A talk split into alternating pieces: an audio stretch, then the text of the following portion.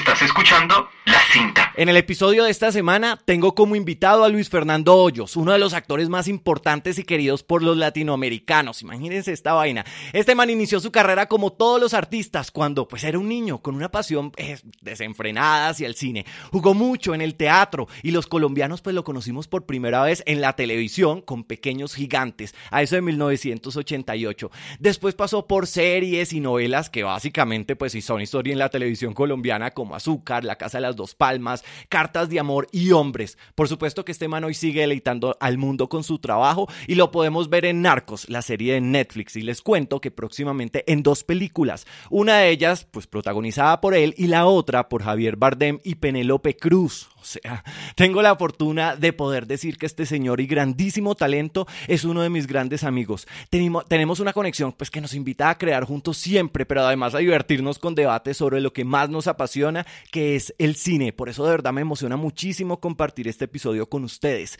Ya sea pues porque lo han visto en novelas o recientemente en Narcos o en cine, con Antes del Fuego, Póker o El Amor en los tiempos del cólera, o ya sea porque quieren deleitarse con una charla increíble con uno de los mejores artistas y seguramente de los más inteligentes que tiene este planeta, pues creo que está chévere que se queden conectados. Les cuento que este episodio es patrocinado por Cinema Notebooks for Cinema Artists, la marca de cuadernos creada para los artistas de cine. Hoy encuentran a Cinema Notebooks en más de 14 países y con más de 18 diseños diferentes. Entren ya a cinemanotebooks.com y conozcan la nueva forma de hacer cine.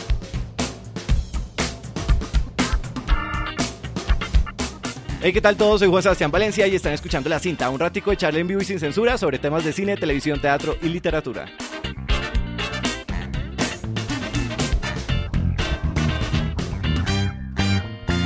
Bueno, estamos aquí en la cinta y estoy con Luis Fernando Hoyos. Me siento tan feliz de tener aquí a Luis Fer porque lo admiro increíble. Pues además hice póker con él y espero hacer muchas cosas con él. Y además tenemos unos debates del puta sobre, sobre arte. Entonces quiero empezar a arrancar eh, pues para que ustedes además conozcan a, a, este actor que seguramente pues lo han visto no solo en televisión, sino que sé que es uno de esos actores así súper queridos. Entonces creo que ojalá lo puedan conocer de pronto diferente. Eh, hola Luisfer. Ojalá. Ojalá. que así sea. Eh, es, me parece súper chévere que estemos haciendo este episodio porque vas a lanzar muy próximamente el caso Watson que es eh, una película que sale en salas de cine aquí eh, en Colombia, ¿no es cierto? Sí, Pi, el mayo 11, 2017 estamos en cartelera. Estábamos aquí echándolo y diciendo que vos has trabajado muchos personajes policías. Eh, podemos recordar el de la boca del lobo, podemos decir ahorita el caso Watson. El de la boca del lobo no era policía. Era un infiltrado, ¿no? Sí, pero no, no tenía, él se fue a hacer un trabajo y después, después se puso a hacer el trabajo solo de entregarlos. Es decir, solo es conectado con la DEA, pero buscó, buscó ayuda por otro lado. Pero él no era directamente, él fue el sapo, es decir, él fue el que aventó. Ve, pero, pero, pero, pero has hecho varios policías, ¿no? Los habíamos, los habíamos nombrado ahorita. Eh, sí, últimamente, sí, no sé por qué. Incluso lo que hiciste después en, en, Escobar también es policía, ¿no? También. A Sergio Cabrera le dije, ¿por qué será que me están llamando de policía? Y él me contestó algo muy sensato. Seguramente te ven cara de policía. ¿Y cómo? Escobar es el coronel, coroneles, muchos coroneles. De todas maneras, el rango Ahí voy. Y vos has trabajado, incluso te has eh, trabajado incluso con, con, con, las fuerzas militares, has aprendido a disparar, ¿no es cierto? te has metido trabajo de campo para conocer un poco cómo, cómo es todo este cuento de, de, de, del ejército, ¿no? Pues... pues... digamos que no tanto la parte de, entrenamiento, digamos la cantidad de tiempo que yo quisiera, porque la adrenalina pues obviamente es muy alta, eh, pero no no preparándolo, digamos, en un, en un escenario de agresivo, un escenario de defensa, pero no sé, es, complicado, ¿no? Lo que pasa es que a vos te gusta Candela y de pronto no, has tenido la Candela que has querido, pero no, lo que pasa es que has entrenamientos fuertes, ¿no? Pues a ver, el último entrenamiento que me hice eh, tenía un... Tenía 16, eran 1, 2, 3, 4, 5, 6, 7, como siete polígonos o siluetas distintas y 16 tiros. Y cada silueta tiene en el, en el, en el centro está negro y después blanco, negro el polígono. Y no fallé ninguna. Cuando dice 16, no es 16 años ni 16 tiros. 16 proyectiles. ¿Y no fallaste ninguno? No. Es decir, el entrenamiento es porque um, si he estado desde que empecé, y eso fue hace muchos años, en una, una telenovela que se hizo que se llamaba La vida secreta de Adriano Espeleta, que era un refrito del regreso de Martín Guerra. Y es um, dos personajes que son idénticos, pero no tienen nada que ver el uno con el otro, se conocen en el ejército y hay una emboscada y muere uno de ellos. Entonces el otro tiene una vida que le parece aburrida y prefiere suapiar, o hacer cambiar la vida y vivir la vida del otro. Y como son idénticos y el otro se murió, obviamente el otro aparece después. ¿Qué tan importante a usted parece que... Ah, pero ese, por eso era por la emboscada y la parte, digamos, militar y policiva. Sí, sí he tenido diferentes tipos de, de contactos eh, de inteligencia. Algunos datos me he votado y, o sea, he hecho, pues no sé, rapel, helicóptero, eh, polígono, eh, diferentes tipos de entrenamiento. Cada que se acerca a un personaje de estos, siempre hay un entrenamiento para recordar, digamos, ese tipo de disciplina tan... No, pero es que, o sea, yo no sé si, si es bueno o malo.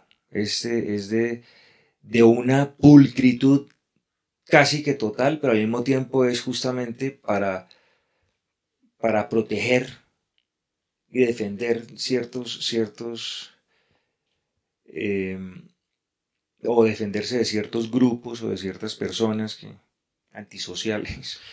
Ve, ¿qué, tan, fin. qué- qué tan importante te parece a vos que un actor tiene que hacer ese tipo de trabajos de campo? Ah, pues me parece muy importante. Me Me parece muy importante. Pues obvio, o sea. Y a veces se puede hacer, se- es muy importante tener trabajo de campo. No quiere decir eso que siempre tiene que estar uno con la gente de verdad. A veces está uno eh, a través de películas, a través de la literatura, a través de diferentes medios, recibe uno la información y se está permeando con el personaje y con el personaje. Pero, pero a veces ir directo no es tan bueno. Sobre todo si son biografías o son...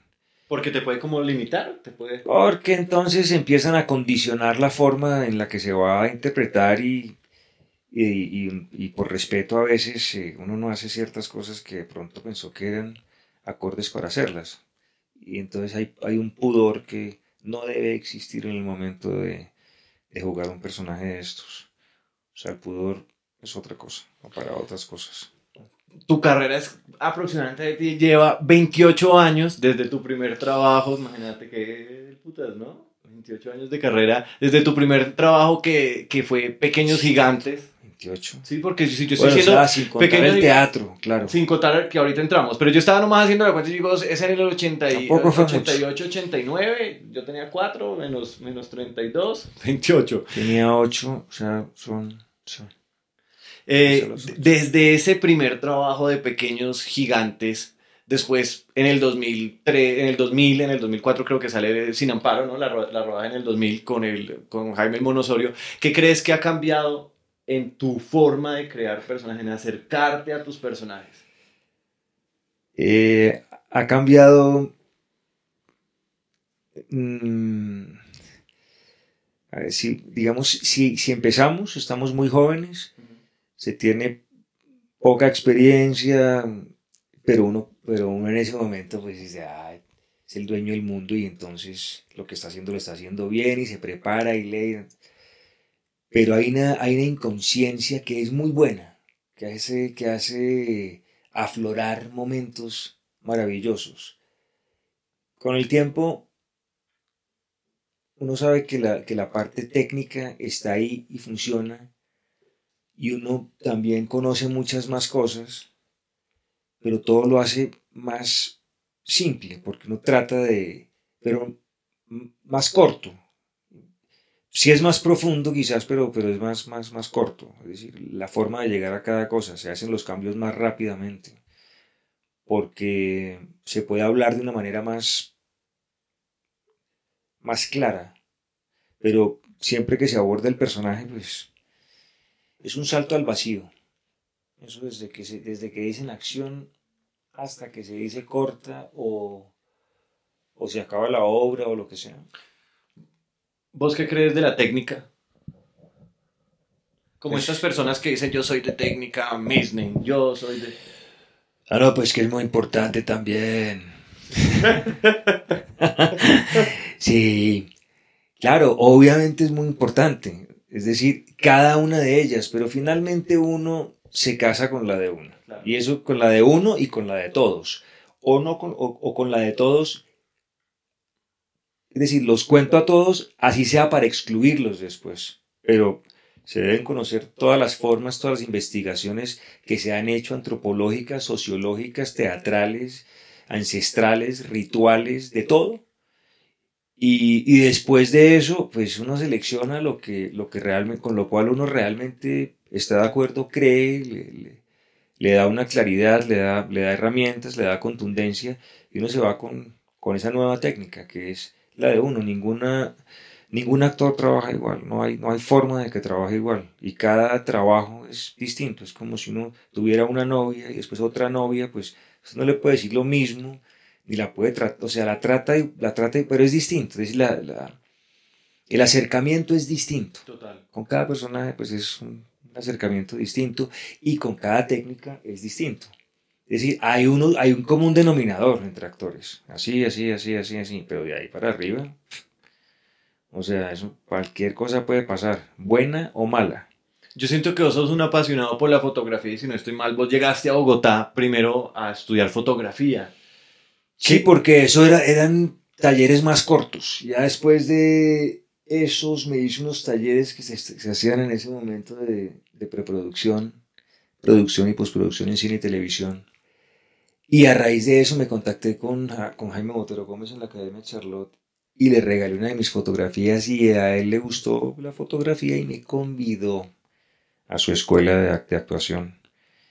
Y ese fue el inicio, ese fue el contacto con, con la máscara de cuero, con Santiago Bejarano, con Comedia del Arte, con el Arlequín, con el trabajo diario. ¿Qué es lo del Arlequín? Contame un poco de eso. El Arlequín es el, el uno de los, de los sirvientes en la comedia del arte. Y el enamorato, obviamente, como, lo dice su palabra, el enamorado que era la primera figura. Hacíamos escenas con Juanita Umar. Maravilloso, entrenamiento diario, entrenamiento físico, trabajo de máscaras, medias máscaras, máscaras completas, el sañe, la richulina, todos. El trabajo era, era muy especial. Y ahí me contacté con, con Santiago que acaba de llegar de París, estudiar eh, y traía las máscaras más, o sea, las mejores, las más hermosas de todas. De cuero y, de, y, neutro también, máscara neutra, se trabajó también mucho. Hablamos un poquito que cuando uno, cuando, eh, cuando uno empieza a crear más joven, como que uno no se cuestiona tanto, ¿no? Uno, uno sí se cuestiona, pero lo que cuestiona lo contesta porque uno es un putas. uno está, está subido. Ya después sí, ya después uno, uno, uno cuando está pues más adentrado en años, uno, uno se cuestiona, cree que se contesta, pero nunca tiene ni puta idea.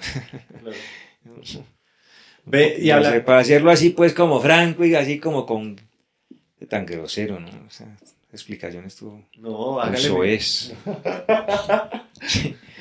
es como tráigame esa vaina que está encima de aquello. No, Claro. Ve, ¿y qué podrías creer que ha cambiado entre esa forma de hacer, por lo menos televisión? Empezaste a hacer televisión en el, en el, en el 88. Ahora que, seguís, que has seguido así, trabajando en televisión, ¿qué ha cambiado en eso de producir, de dirigir? Ha empeorado mucho. Bueno, hablemos de lo bueno y de lo malo. ¿Cómo ha empeorado? No, pues ha empeorado. Estoy siendo un poco sarcástico, obviamente, porque eh, los tiempos en los que en los que estamos grabando hoy en día eh, en todas partes eh, pues son vertiginosos y, y quizás a veces se alcanza a dibujar un poco el personaje, pero no, no, no hay tiempo muchas veces de adentrarse lo suficiente y lo que seguramente con, con muy poco tiempo se podría, con dos semanas, tres semanas, un mes, dos meses, o sea, no es más. No se incluye en la preproducción, digamos, con la anterioridad, con, con, la parte de los, con el elenco, con los actores, por costos, pero, pero pues eso se, se puede negociar. Porque a mí, a mí me parece importante que haya una, una preproducción, pero siempre, esto va a ser paradójico, pero es, siempre me pasa lo mismo, blanco y negro. Es muy importante tener la opción de... Es muy importante tener, tener la, la opción de entrenarse, de tener el tiempo durante la preproducción. Eso es supremamente clave. Pero al mismo tiempo, si tú no tienes tiempo, tiempo, tiempo, mañana vas a rodar o mañana vas a grabar o mañana vas a hacer esto y este es el, esta es la escena, te esperamos a las 7, a las 8, a las 10, a la hora que sea. Y es un solo golpe. Entonces también es bueno porque es una primera impresión, pero no funciona para todos. Para unos sí, para otros no. Es mejor tener el tiempo, porque como hablábamos del personaje de sí, extra, extra micrófono Sí, aquí estamos tratando de... de, de, de, de Benito en, en Cartas de Amor. Que ahorita hablamos de él porque además, Benito, ay, madre, Benito a mí me, además me encanta, ¿no? Es, es muy especial. Sí, pero la- la- el, el trabajo de audición.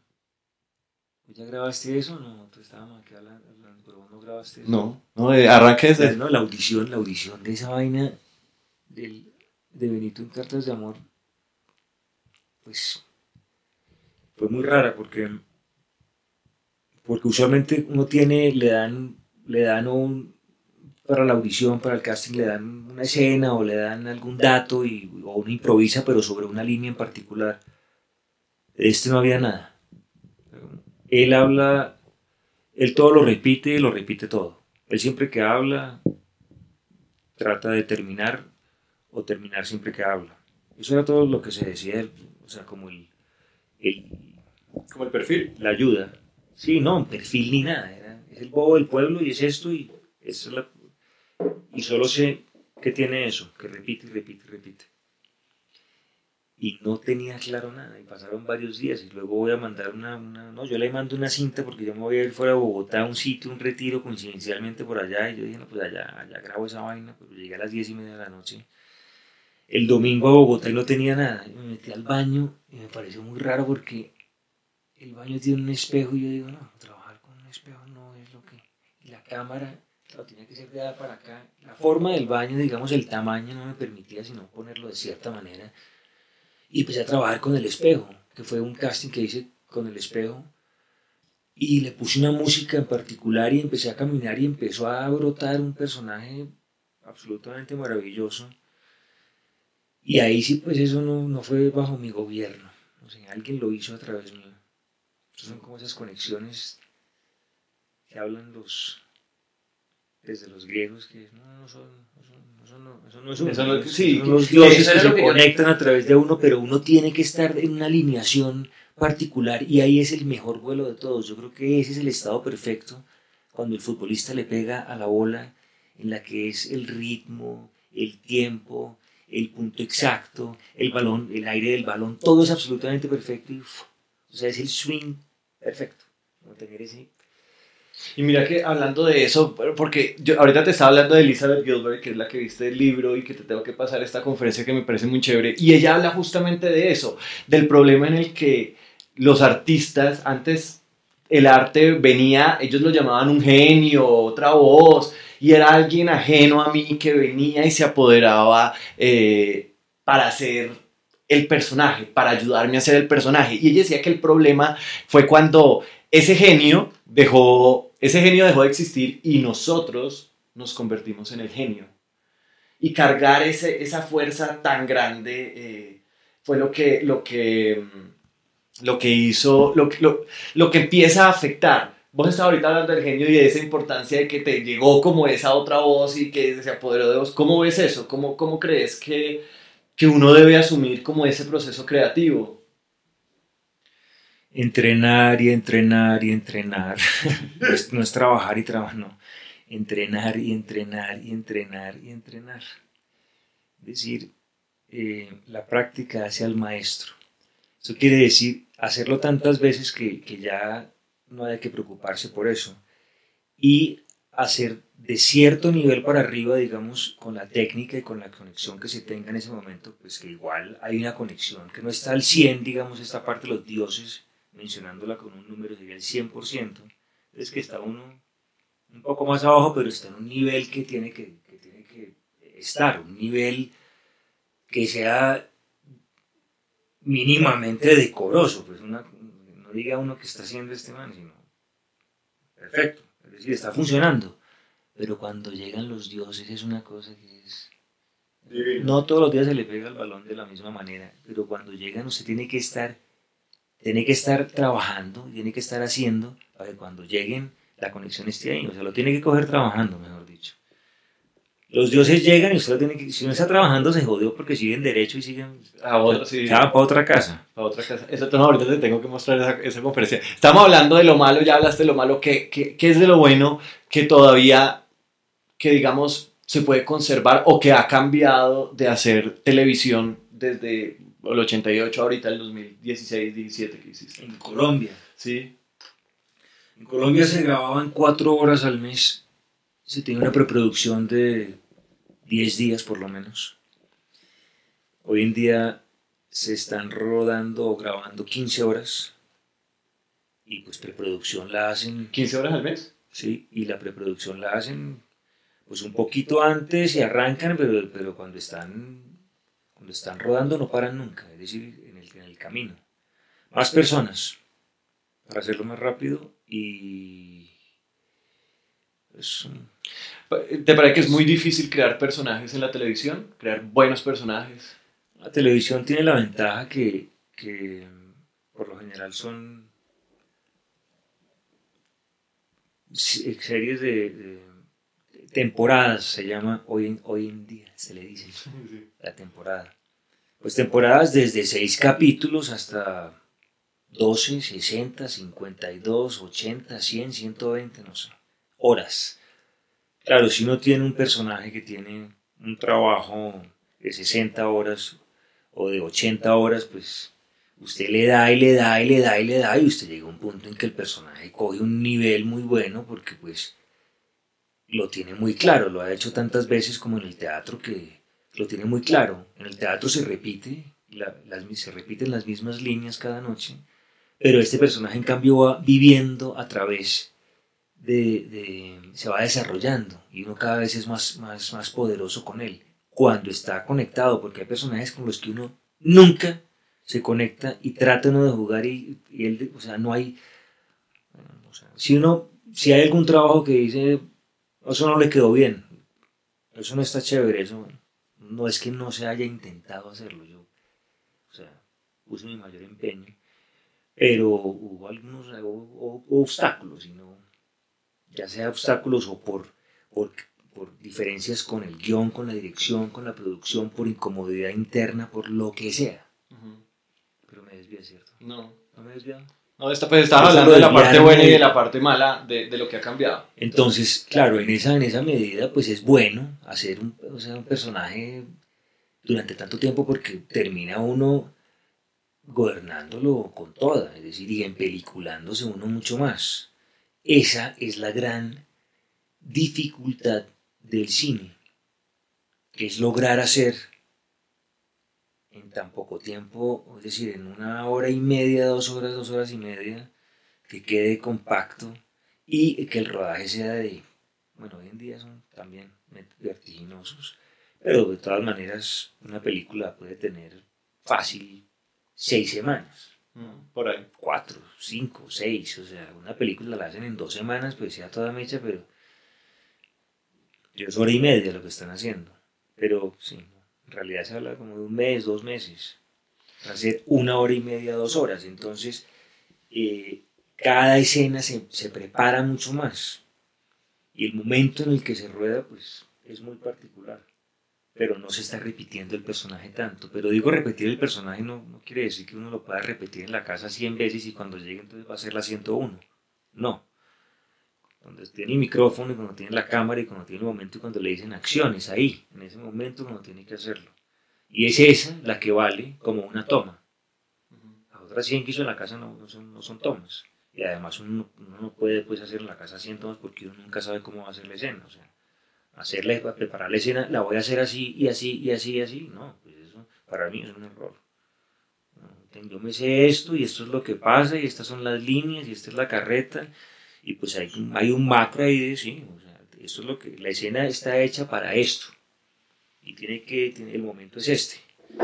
Y viene la marcación y viene el director y, y ya uno ahí con eso juega y deja que esa información esté lista para que cuando uno se bote al abismo pueda volar. No siempre se vuela. No se va a matar, no se va a matar, no hay problema, es una película, es un seriado, es una obra de teatro. O sea, no es la muerte, pero sí el volar es absolutamente un sentimiento que no, que es, es irrepetible, es como meter un gol. Y los goles pues no, no, no siempre, no siempre se meten, y en fin, o sea. Tiene, mejor dicho, cuando uno va a cobrar un penalti, uno dice, tengo más de la mitad del gol adentro, un penalti. Y lo bota, imagínense, y eso pasa, y eso pasa, y ese man que votó ese penalti no, no hizo 100 pasadas en la caja, ¿no? Ese, ese weón estuvo en el centro de entrenamiento y tin, tin, tin, tin, tin, Ah, tin, tin, tin. Pero hay que manejar la cabeza, hay que manejar no sé qué. No está solo. Usted tiene un man que le dice, hágalo ya, cobre el penalti ya, no cuando usted quiera, ni ni lo que es, no, ya, en este momento. Quiero que lo haga ya. ¿Vos crees que se ha perdido rigurosidad en el trabajo? Sin duda.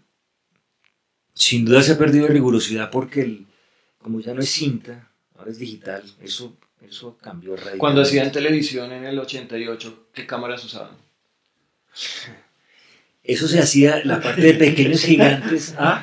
Yo todo, ¿qué si sabes? Yo tenía como padre. No, lo mismo, cámaras de, de- sí. Lo que pasa es que se demoraba más en, en prenderlas, en calentarlas, en calibrarlas. ¿Pero cámaras de cine?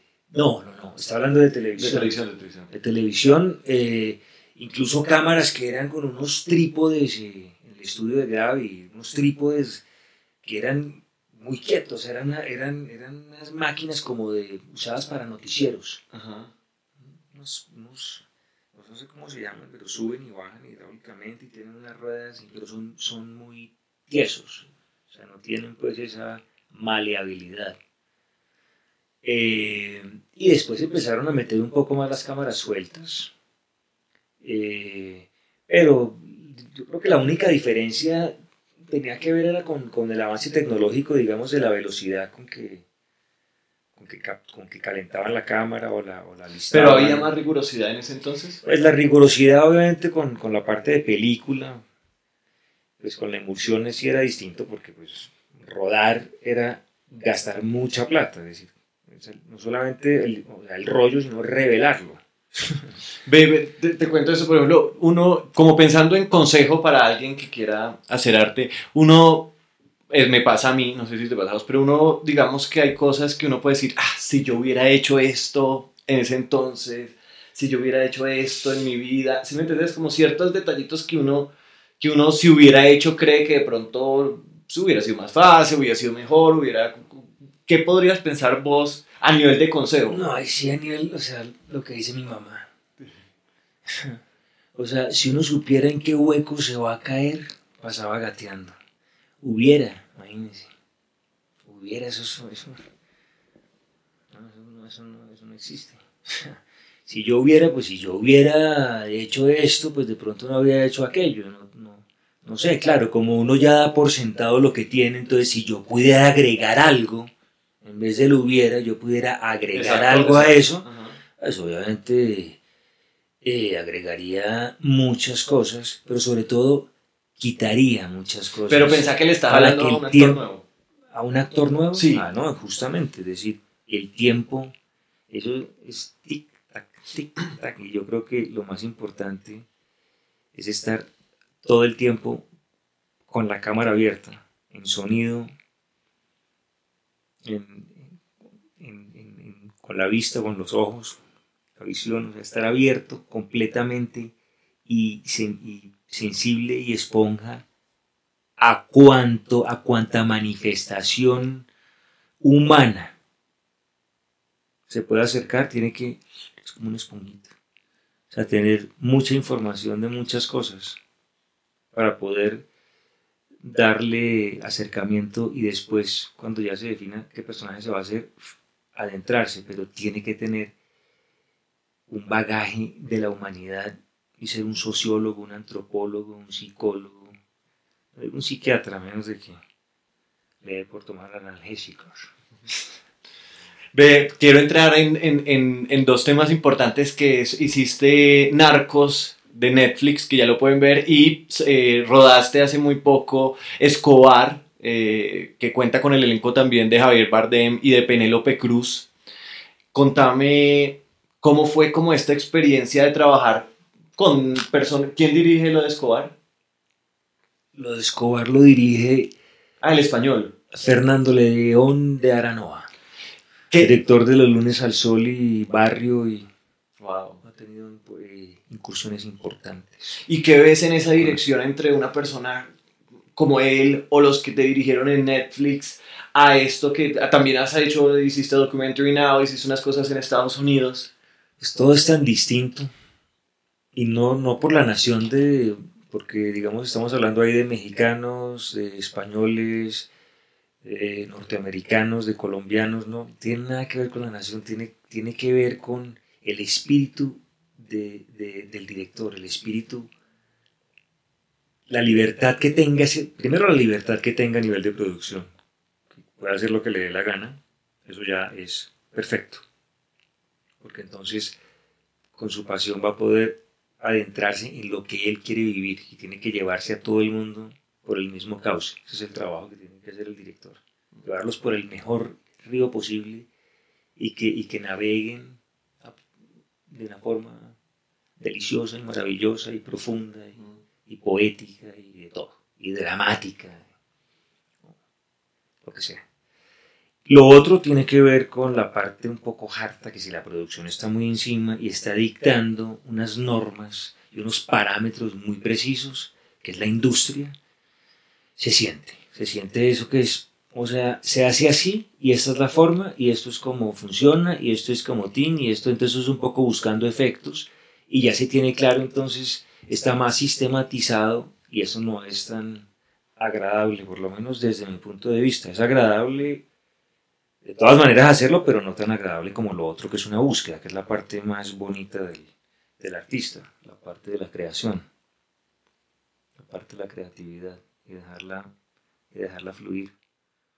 A mí me parece chévere que hablemos de esto. Hiciste una película muy importante que es Sin Amparo, eh, del Mono Osorio, y pues como no lo tenemos ahorita, de alguna forma poder conocerlo es a través de las historias de quienes han trabajado con él.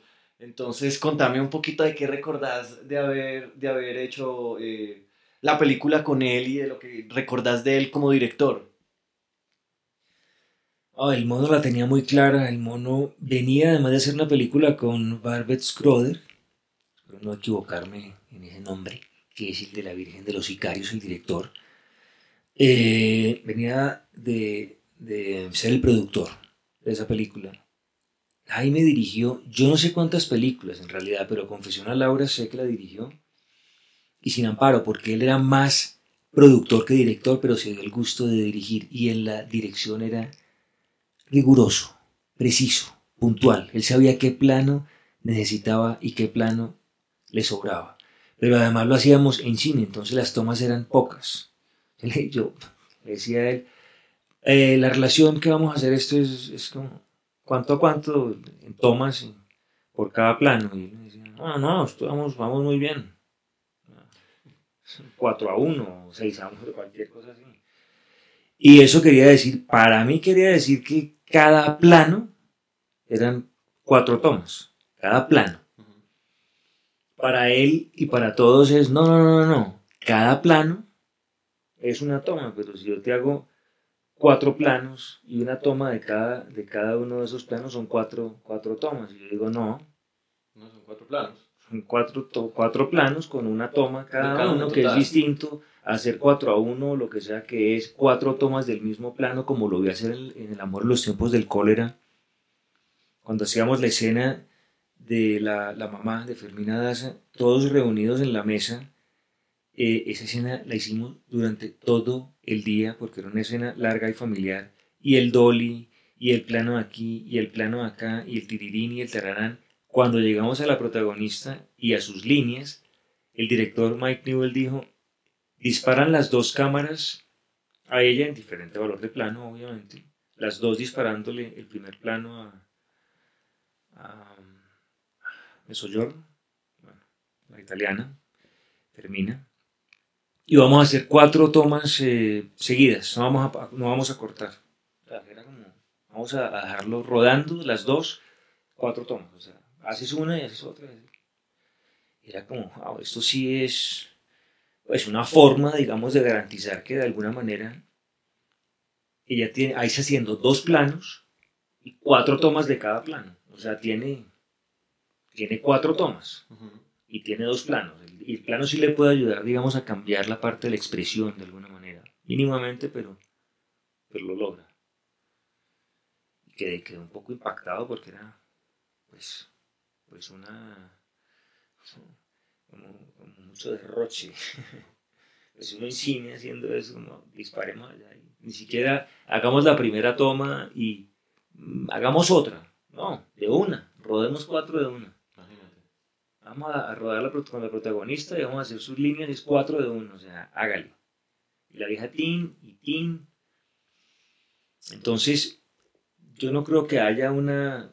Me preguntaste... ¿por dónde empezó la- Estamos hablando del mono y después pasaste a hablar de este director.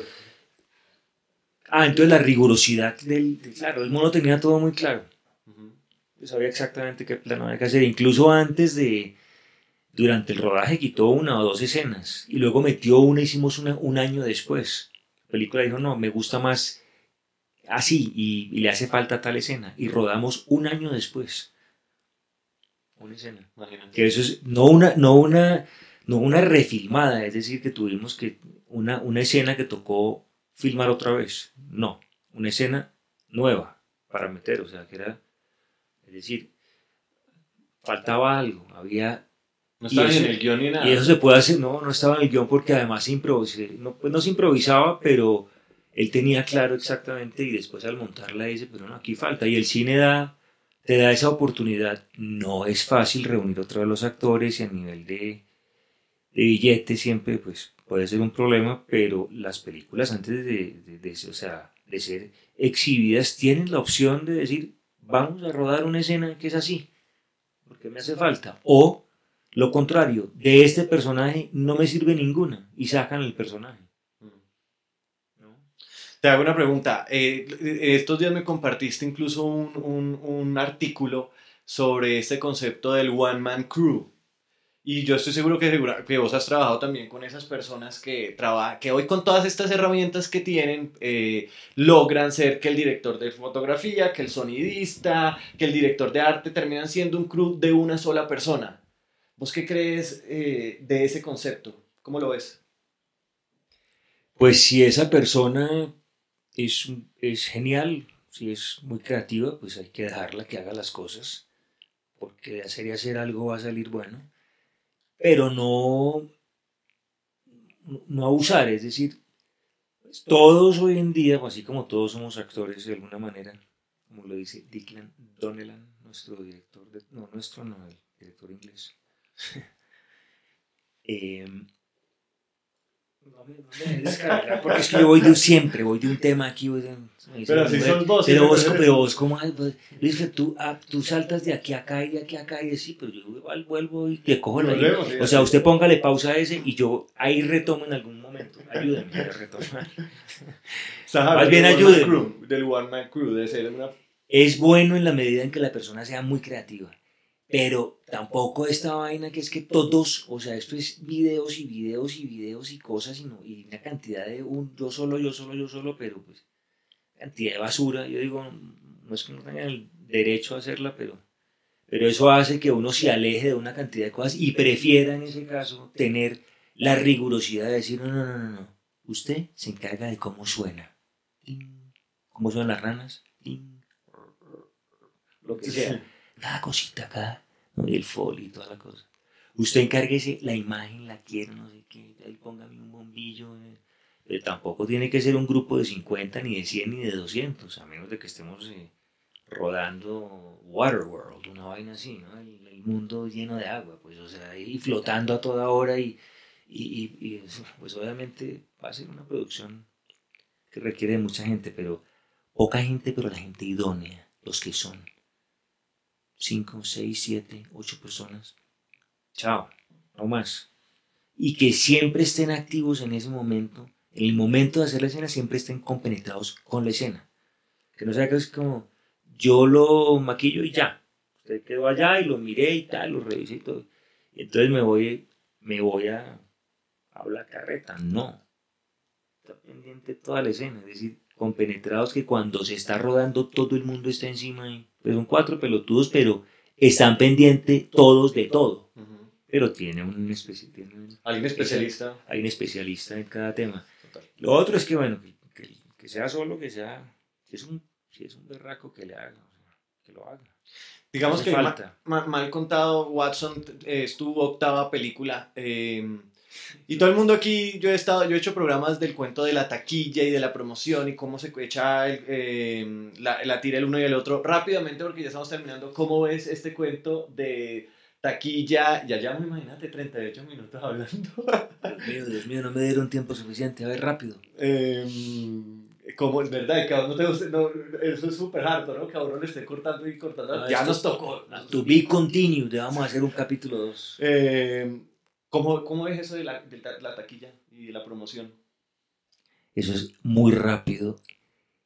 Hacer buenos productos, buenas comedias, buenos dramas y películas que estén conectadas con el público. Eso es taquilla a nivel nacional. si hay público para el cine, sí lo hay. Bueno, eh, hagamos películas que les funcionen a esta gente que sí quieren ir al cine, pero están aburridos de ver esas películas. Por algo será. No que sea entretenimiento, que sean interesantes, que inquieten.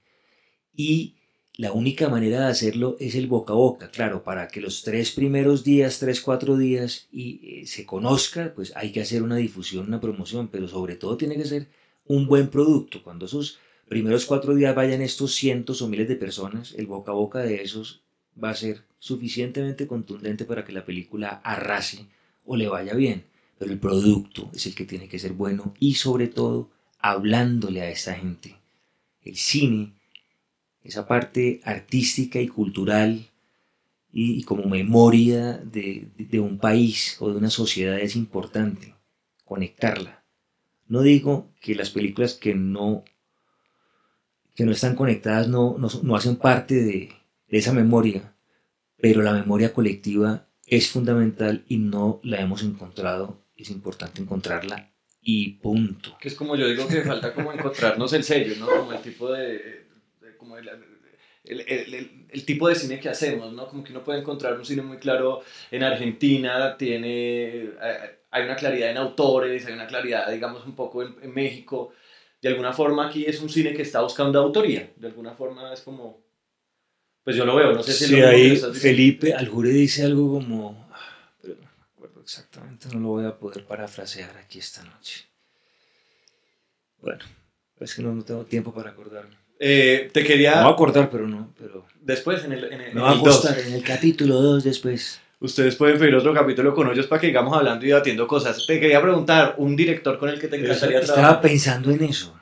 Director, Alfonso Cuarón. Children of Men, esa película. Es absolutamente Sí. Maravillosa, pero sobre todo porque él logra a lo Kubrick hacer en cada, en cada estilo, en cada género, algo muy puntual, algo muy distinto. Logra manejar todo todo, es un es maravilloso, lo. Sí, y un, y un, y un, y un, y un, y un actor. Siempre se pregunta por un colombiano y un internacional. No, además internacional, porque uno también como que, como Sí, que ¿no? uno tiene como personaje, además porque de pronto Cuarón algún día se mete en- escucha. Ah, actor está muerto. El actor está Señor muerto. Philip Seymour Hoffman o Seymour Hoffman. ¿Qué había de él que te gustaba? me gustaba la visceralidad de él, me gustaba eh, la forma como él se entregaba, el rigor, la pasión y la capacidad de transformarse, es decir, en eh, Talented Mr. Ripley con el de Boogie Nights, con el de que es un periodista, me acuerdo de periodista con gafas, ¿cómo se llama la película? A ver, acuerdo cómo se llama la película.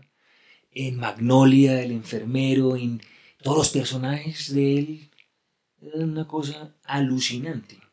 Era un imán impresionante y le, le pude ver el proceso, es decir, no lo, no lo conocí ya cuando estaba, cuando era muy popular, pero le pude ver el proceso cuando iba creciendo, creciendo, creciendo. ¿Cuál es el de los estudiantes? Le maman gallo, el que le, le ponen una, un, balde al profesor y le cae, le cae al, al, al carro, al carro nuevo.